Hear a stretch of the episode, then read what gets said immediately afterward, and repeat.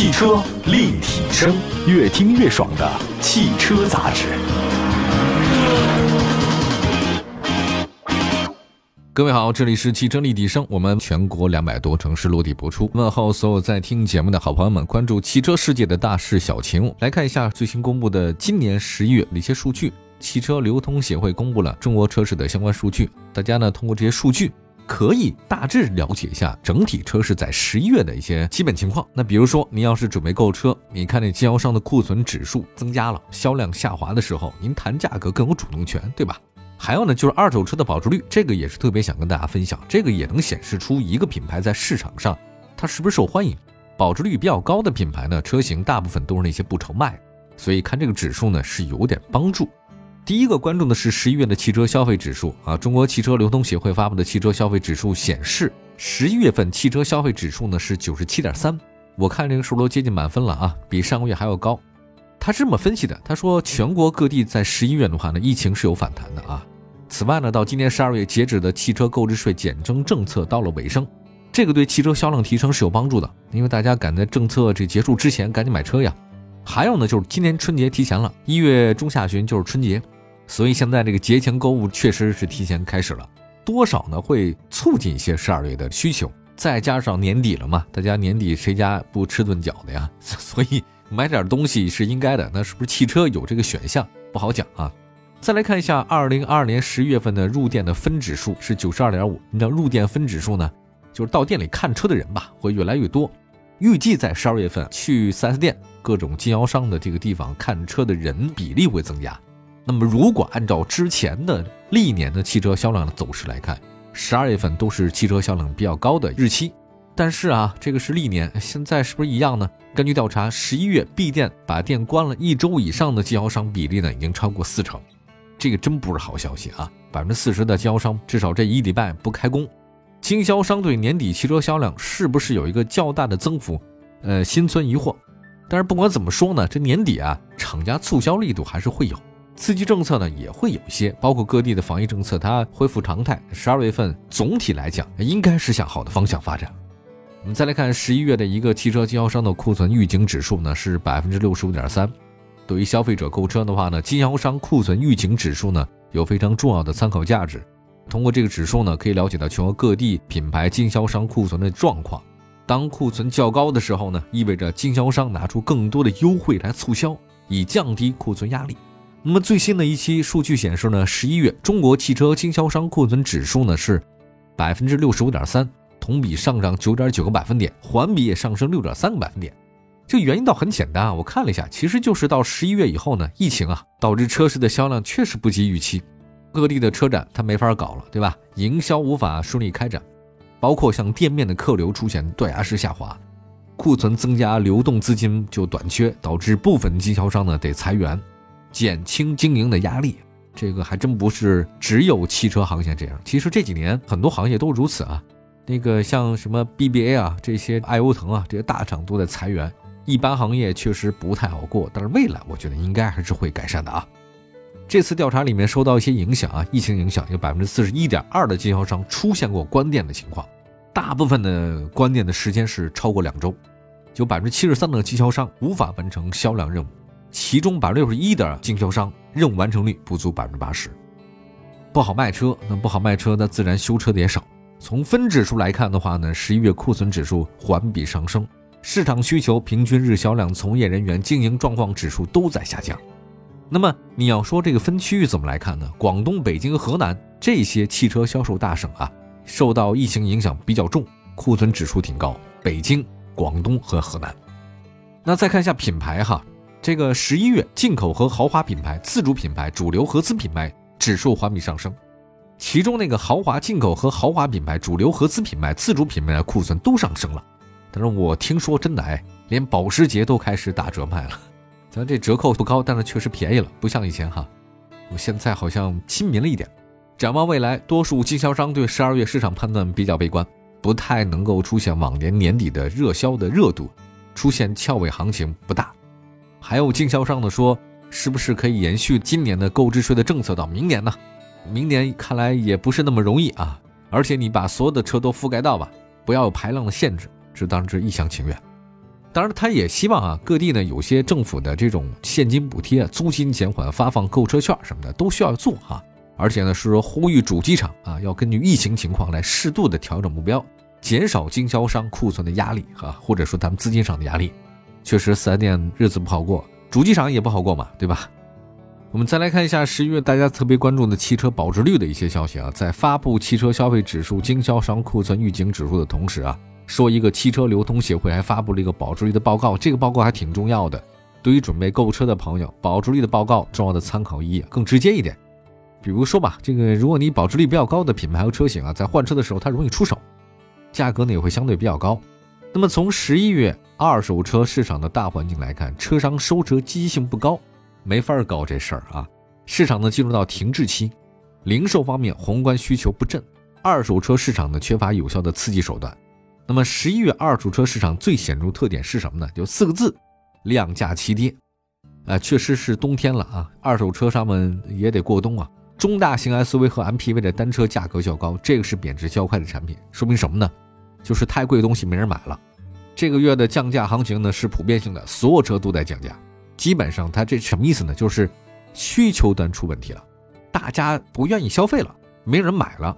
就跟房地产差不多似的啊，房地产出了一系列的刺激政策，但发现对于房地产的销量没有太大的增加，还是那样，就说明不是这边的问题，而是需求端的问题，大家不买了，你再怎么个销量，你想搞上去是很难的啊。中型车细分市场呢是有机会的，但是车源集中在传统的合资品牌的热门车型，原来卖的好的现在依然好，原来卖的不好了现在就非常糟糕。这样我们待会儿呢分析一下具体车型的保值率的基本情况，我们一会儿回来。汽车立体声，关注你的汽车生活。您的爱车情报站，会新车，私车定制，会买车，会客厅大驾光临。庖丁解车，精准分析，会拆车大师来帮您会用车，自驾上路会玩车。我们都是汽车人。这里是汽车立体声，我们今天呢在节目当中呢跟大家分析的就是整个十一月份的汽车一些数据啊。刚才我们说了一下汽车经销商的库存预警指数啊，真是环比上升了，很多的指数都不太乐观，预示着十二月份的话呢情况不妙。那么具体在车型和品牌上的保率是什么呢？我们先说车型吧。小型车的三年保值率从十月份的百分之六十七点五降到十一月的百分之六十六点二，下降一个百分点。紧凑车呢是三年保值率百分之五十七点六，降到百分之五十六点四。中型车呢从百分之六十二点一上升了一点。到百分之六十二点七，这是唯一上涨的车型中型车啊。中大型车呢，保值率从百分之六十八降到百分之六十七点三。我们再看 SUV，小型 SUV 呢下降比较多，从百分之六十点三降到百分之五十七点八。紧凑型 SUV 呢，从百分之五十九点五下降到百分之五十七点二，下降两个百分点。中型 SUV 从百分之六十四点三降到百分之六十二点三，降了两个百分点。中大型 SUV 跌幅不小。从百分之七十五点七降到百分之七十一点七，好家伙，也就是说中大型 SUV 啊，现在真的单价特别高，但是卖的特别差。MPV 降的也不少啊，降的最多了。原来呢三年保率是百分之七十以上了，现在是百分之六十五点八，降了四点八个百分点。如果具体到个别车型上的话呢，它一个月以来啊，这保值率下降五个点、六个点，那是很正常的啊。一百万的车降五万，这五十万的车呢，我降两万五。这个对二手车来讲呢，是一个很大的经营风险啊。那么在新能源市场的话呢，现在传统厂商啊进入到跟新能源车市一样了。但是呢，有个小问题，就是传统厂商他搞新能源啊，他不是单开新能源一个店，他是把新能源的车跟自己的燃油车是放在一起卖。比如大众嘛，ID 系列跟他的这速腾、迈腾、CC 啊，什么高尔夫一起卖。所以新能源车它没法走出独立行情，因为都在一起卖嘛。也就是说，燃油卖得好，你也好。燃油卖不好，新能源恐怕也不太好，挺有意思的，哈哈。它没法走出独立航行这事儿。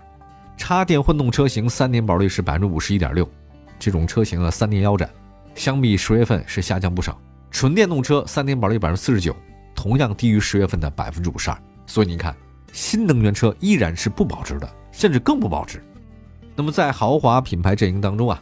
国产车型啊，确实进入到降价周期了。部分进口车型，因为它进口的价格就高，呃，所以它供需关系比较好。像进口路虎这个月降幅相对较低，特斯拉呢也是多次降价。二手车呢保值率呢有负面的作用。我们具体说吧，说车型哈，保时捷排名保值率的榜单第一名，但是它的保值率从十月份的百分之八十八点六下降到百分之八十七。我记得保时捷以前都是九成的保值率啊，就是你开了几年以后，你能卖的百分之九十以上。我我觉得可能是因为保时捷最近的负面消息太多了，对车价的影响是很大的。雷克萨斯也出现下降了，但是降幅呢小于保时捷，这个不大降幅。奔驰排名豪华品牌的第三，十一月的保值率百分之七十一，相比上个月下降了一点五个百分点。你看还是奔驰保值啊。呃，宝马品牌保值率下降三个百分点啊，十一月的保值率是百分之六十四，奥迪呢是百分之六十三。所以在整体保值率方面呢，德系的三个品牌啊，宝马、奥迪和奔驰，谁最保值？奔驰。呃，谁不保值？奥迪啊，是相对的。林肯十一月的保值率呢是百分之六十二，路虎呢是百分之六十一，相比十月份是微跌，区别不大。卡拉克呢是百分之六十一点八，讴歌、沃尔沃、英菲尼迪呢都没有达到百分之五十五。就这种车型，讴歌、沃尔沃、英菲尼迪三年腰斩。特斯拉呢是百分之五十三，捷豹呢是百分之四十六。原来说买车的新车七折虎八折豹啊，捷豹的话呢卖的时候就打折，现在二手车更打折。那么在主流的海外品牌里面，本田超过了丰田，十一月的领跑者。这主要原因是什么呢？丰田呢自己跌幅特别大，本田十一月保值率是百分之七十点五，仅仅比十月份略低一点点啊，所以区别不大。那么丰田跌得多，丰田保值率真的下降特别大，跌幅高达三点一个百分点。三菱排名第三，百分之六十一。现在啊，这个随着国产全系的欧蓝德上市啊，三菱品牌的保值率呢可望提升。大众的十月保值率呢是百分之六十点二，下降一点九个百分点。大众很稳定啊，三年以后呢打六折嘛。起亚呢十月保值率百分之六十，这个是个很不错的成绩了。一直以来起亚的保值率都很稳定啊，这车比较可靠，耐用性、经济性还是可圈可点。日产的十月保值率是百分之五十九啊，下降。别克品牌呢从百分之五十九点二上涨到百分之五十九点六，区别不大。马自达也一样啊，马自达、现代这个都差不多。呃，前段时间啊推出那个斯柯达不是有一个保值政策嘛？就是说我这几年内它这个回购，保证你多少多少，不让你损失太多。它结果十一月的保值率呢是百分之五十六点八。其实这个没办法，斯柯达品牌可能就不太行嘛。福特呢在十一月下降四点六个百分点，确实很差。吉普是百分之五十五，雪佛兰、雪铁龙、标致依然表现不好，都不到百分之五十三。就这些车型啊，三年以后就是全部都是腰斩。你要在三年头买这车的话，二手车是很值的啊，要这么讲。再来看自主品牌，自主品牌保值率是全面下滑。很多厂家其实也不想这样，这怎么办呢？很多自主品牌企业呢，我给你推高端品牌，但是呢，在二手车市场呢，这个策略不太行，价格没有显示出优势。比如说魏吧，本来呢是魏呢是长春的高端品牌，结果卖的一言难尽。类似吧，比亚迪啊、吉利都有这样的现象啊。五菱启辰这个低价位的保值率还是比较高的，就是他们可能秉承的就是我薄利多销。荣威非凡在智能化方面的优势呢也还行。十一月五菱保值率是百分之六十七点七，您看它特别高吧？保值率是因为它本身这车就不贵，再打五折就等于白给你了。传祺呢是百分之六十一点八，排名自主品牌第二位。领克是百分之五十九点九，长安是百分之五十九点四。未来百分之五十八点八，那对纯电品牌来讲啊，未来还是不错了啊。哈佛百分之五十八点八，名爵百分之五十七点九，荣威百分之五十六点三，比亚迪五十六点二，启辰百分之五十五点七，吉利百分之五十五点六，都差不多。然后呢，就是宝骏、魏牌、奇瑞、红旗。那么从自主品牌的这个整体保值率来看呢，相比主流合资品牌差距很大。啊，就算是吉利、长安这样的主力品牌，保值率都没超过六成。奇瑞呢是不到百分之五十四，就是说二手奇瑞确实很难卖。哎呀，最后我们说一下吧，本期的保值率榜单其实还有一个公布了合资豪华中型 SUV 一年的保值率，这个数据很有意思，大家分析分析啊。就是奔驰 GLC 百分之八十四点一八领跑，宝马车三排名第二百分之七十九，林肯航海家第三百分之七十五点九，奥迪 Q5L 百分之七十一。凯迪拉克 XT 五、沃尔沃 XC 六零、路虎发现运动版都是七乘、六乘五和六乘二，这三款车在终端市场优惠很大。你会发现什么问题呢？奔驰还在排在前面。好吧，感谢大家收听今天的汽车立体声，祝福大家用车愉快，咱的车都能越来越保值。明天见。